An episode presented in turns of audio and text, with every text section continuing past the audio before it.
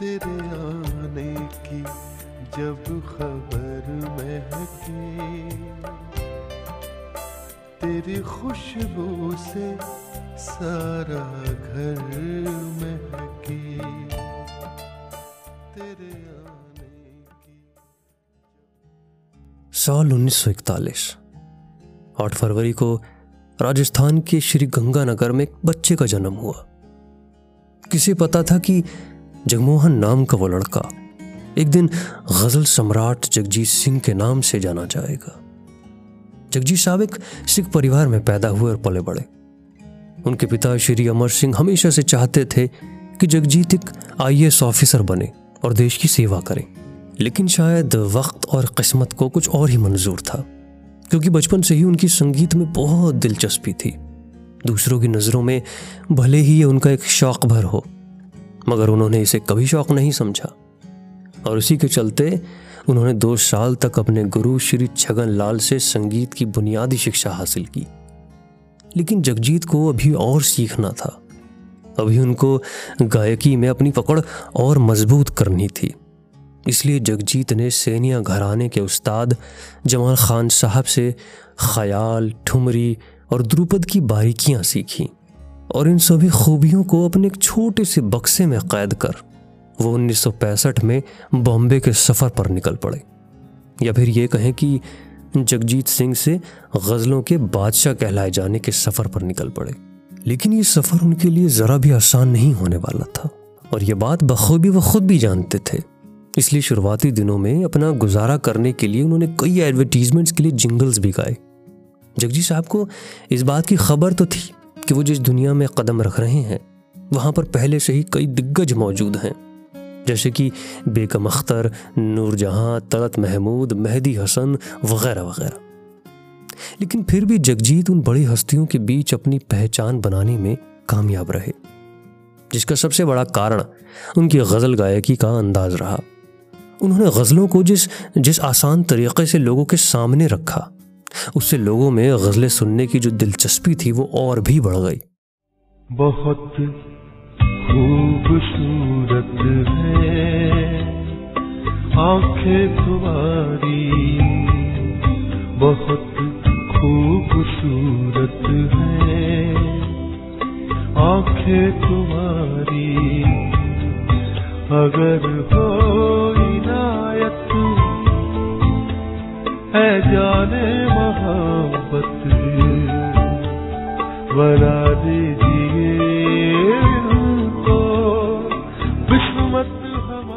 हालाँकि कुछ लोगों को उनके सरल अंदाज से काफ़ी दिक्कत भी थी, लेकिन जगजीत ने इसकी कभी परवाह नहीं की। और देखते ही देखते वो गज़ल सम्राट जगजीत सिंह के नाम से मशहूर होने लगे। उन्होंने कई बॉलीवुड फ़िल्मों के गानों को भी अपनी आवाज़ दी, और वो गाने लोगों के दिलों में कुछ इस तरह से उतरे जिन्हें आज भी सुनकर दिल को बेहद सुकून मिलता है। तुमको देखा तो ये ख्याल आया।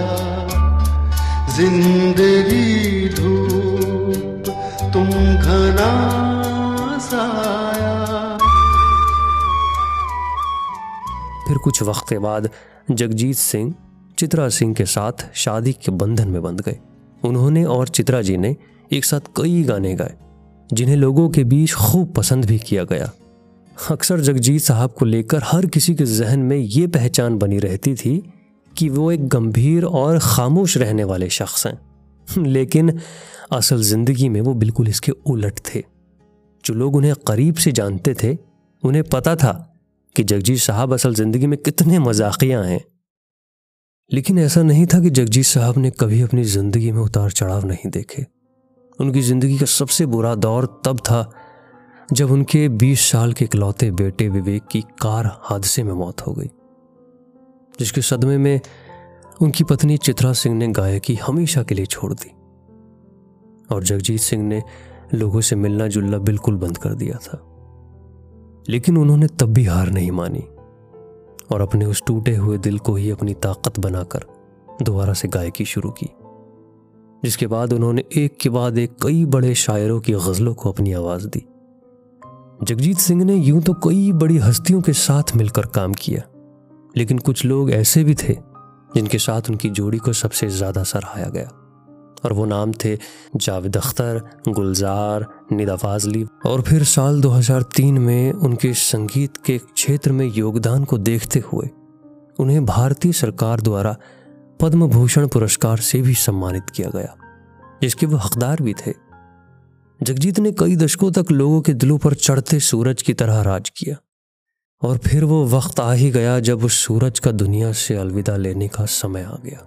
वो साल था 2011 जब 23 सितंबर को जगजीत साहब को ब्रेन हैमरेज हुआ और दो हफ्तों तक बॉम्बे के लीलावती अस्पताल में साहब कोमा में रहे। उनके ठीक होने की दुआएँ पूरे देश भर में मांगी गईं। लेकिन शायद अब उन्होंने जाने का फैसला कर लिया था।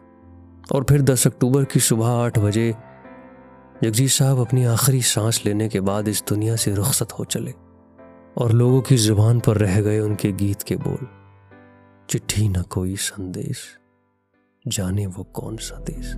हो, चिट्ठी न कोई संदेश। जाने वो कौन सा देश जहाँ तुम चले गए।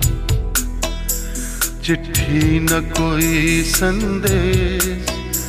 जाने वो कौन सा देश जहाँ तुम चले गए। चिट्ठी न कोई संदेश। जाने वो कौन सा देश, जहाँ तुम चले गए। जहाँ तुम चले